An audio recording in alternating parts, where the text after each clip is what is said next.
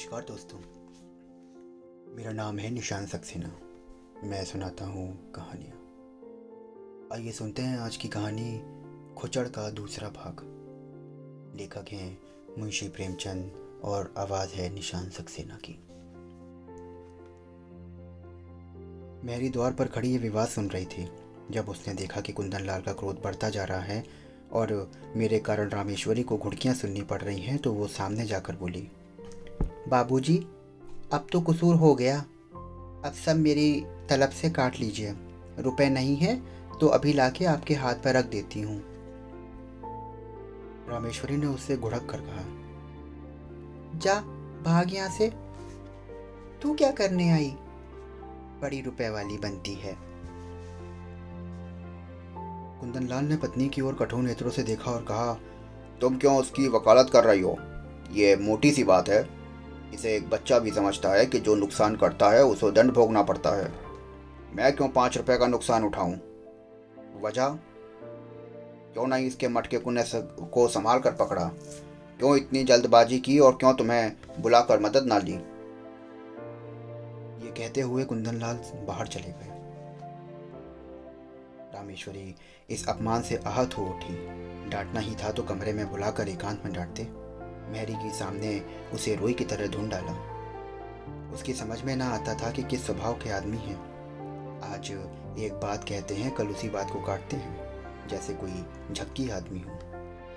कहाँ तो दया और उदारता के अवतार बनते थे और आज पाँच रुपए के लिए प्राण देने लगे। बड़ा मज़ा आ जाए कि कल मेहरी बैठे रहे।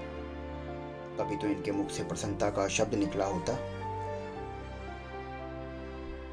अब मुझे भी अपना व्यवहार बदलना पड़ेगा।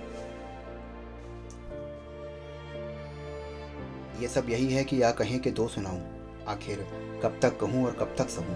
कोई हद भी है जब देखो डांट रहे हैं, जिसका मजाज का कुछ पता ही नहीं है। आज वो दया कहाँ गई? उनको ठीक करने का उपाय यही है कि समझ लूँ कि कुत्ता भौंक रहा है। नहीं, ऐसा क्यों करूँ? अपने मन से कोई कसम ही ना करूँ, जो जी चाहे आए वो करूँ और जो ना आए वो ना करूँ। पर बस अपनी टांग उड़ाऊं, बस यही ठीक है। वो रात भर इसी उधेड़ में पड़ी रही। सवेरे कुंदन लाल नदी पे स्नान करने गए तो लौटे और उन्हें नौ बज गया। घर में जाकर देखा तो चौका बर्तन ना हुआ था, प्राण सूख गए। पूछा, क्या मैरी नहीं आई? नहीं तो फिर? जो आपकी आज्ञा। और ये तो बड़ी मुश्किल है। हाँ है तो। तो पड़ोसी की मैरी को क्यों ना बुला लिया? किसके हुक्म से बुलाती? अब हुक्म हुआ है बुला लेती हूँ। अब बुलाओगी तो खाना कब बनेगा? नौ बज गए हैं इतना तो तुम्हें अपनी अकल से काम लेना चाहिए था कि मैरी नहीं आई तो पड़ोस वाली को बुला लें। अगर मैं उस वक्त वक्त सरकार पूछते कि दूसरी मैरी क्यों बुलाई तो मैं क्या जवाब देती? अपनी अकल से काम लेना छोड़ दिया है मैंने।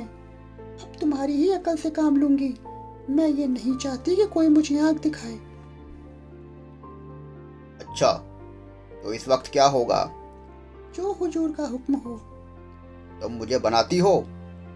मेरी इतनी मजाल कहाँ कि मैं आपको बनाऊँ? मैं तो हुजूर की दासी हूँ। जो कहिए वो कर दो। ठीक है मैं जाता हूँ जो मारा जो जी करे वो करो। चाहिए मेरा जी कुछ ना चाहेगा और ना कुछ करूँगी। आखिर क्या खाओगी? जो आप दे देंगे वही खा लूँगी। अच्छा लाओ बाज़ार से पूड़ियाँ ला दूँ। रामेश्वरी रुपया निकाल कर लाई। कुंदन पूड़ियाँ लाए और इस वक्त का काम चला। दफ्तर गए लौटे तो देर हो गई थी। आते ही आते उन्होंने पूछा बैरी आई? नहीं. तो मैंने कहा था ना कि पड़ोस वाली को बुला लेना। बुलाया था वो पाँच रुपए मांगती है। तो एक ही रुपए का फ़र्क था क्यों नहीं रख लिया? मुझे ये हुक्म ना मिला था। मुझसे जवाब तलब होता एक रुपये का तो मैं क्यों क्या बताती? खर्च की किफायत पर उपदेश दिया जाने लगता तो क्या करती? तुम बिल्कुल मूर्ख हो। जी बिल्कुल मैं मूर्ख हूँ। तो इस वक्त भी भोजन ना बनेगा? मजबूरी है। कुंदनलाल सिर थामकर चारपाई पर बैठ गए। ये तो नई विपत्ति गले पड़ी।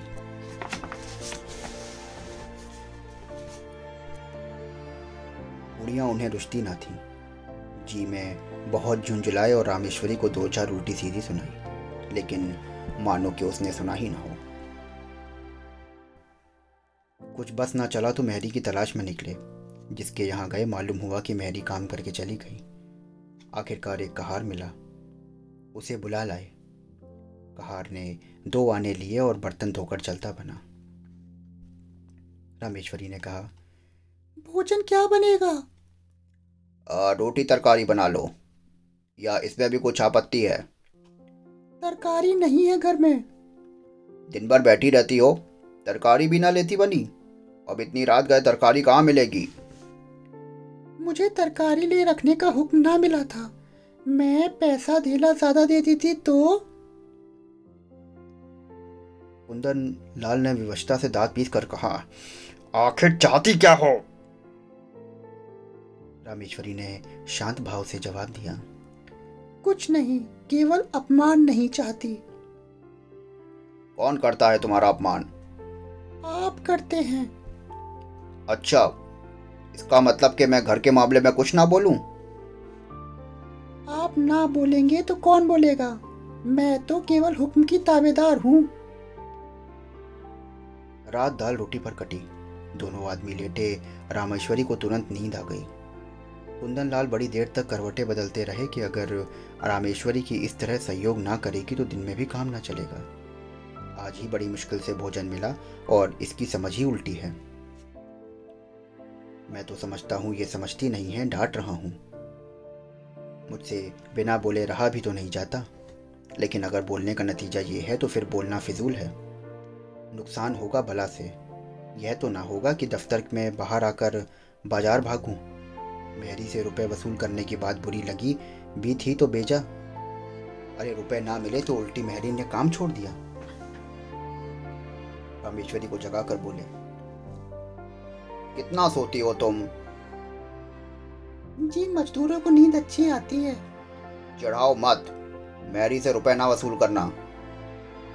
वह तो लिए खड़ी है शायद। उसे मालूम हो जाएगा तो काम करने आएगी। अच्छा ठीक है। कहला भेजूगी और आज से मैं कान पकड़ता हूँ कि तुम्हारे बीच में नहीं बोलूँगा। और जो घर में लुटा दूँ तो? लुटा दो। चाहे मिटा दो मगर रूठो मत। अगर तुम्हें मेरी कोई बात बुरी लगेगी तो मुझे बता दो। और जब मुझसे कोई सलाह पूछोगी तभी मेरा मुँह खुलेगा वरना नहीं खोलूँगा। मैं अपमान नहीं सह सकती। अच्छा इस भूल को क्षमा करो। सच्चे दिल से कहते हो? हाँ सच्चे दिल से। और रामेश्वरी कुंदनलाल से लिपट गई। तो दोस्तों, ये थी आज की कहानी, जिसमें हमने देखा कि किस प्रकार एक स्त्री पुरुष के बार बार बोलने से वो कितना परेशान होती थी। बड़ी एक छोटी सी बात जो हमें इस कहानी से समझ में आती है कि हाँ आप घर के मुखिया हैं तो आप हर चीज़ में बोलने के अधिकार ही हैं, परंतु हमेशा अपनी चलाने की ना सोचें। ये ना सोचें कि मेरा ही सर्वस्व हो और मेरा ही हर चीज़ हो। घर की स्त्री को कभी मूर्ख ना माने। वो स्त्री जो आपका घर चला रही है कभी कभी उसे अपने करने का मौका दें। जब हम किसी को बहुत ज़्यादा टोकते हैं तो वो इंसान हमारे प्रति अभद्रता पे उतर आता है, या कहें कि वो हमारा ओपोनेंट बन जाता है। जीवन जीने का सबसे अच्छा तरीका यही है कि अपने परिवार को थोड़ी सी ढील दें। अगर आप एक बॉस हैं तो अपने एम्प्लॉयज़ को थोड़ी सी ढील दें। जो चीज़ें ढील और प्यार से होती हैं, वो हमेशा अच्छी होती हैं और एक स्वस्थ होती है। तो दोस्तों, आशा करता हूँ कि आपको ये कहानी बहुत अच्छी लगी होगी। कल फिर मिलता हूँ आपके साथ एक नई कहानी में। अगर आप रोज़ ऐसी कहानियाँ सुनना चाहते हैं तो हमारे चैनल को फॉलो करिए, सब्सक्राइब करिए और स्टार रेटिंग देना बिल्कुल मत भूलिए।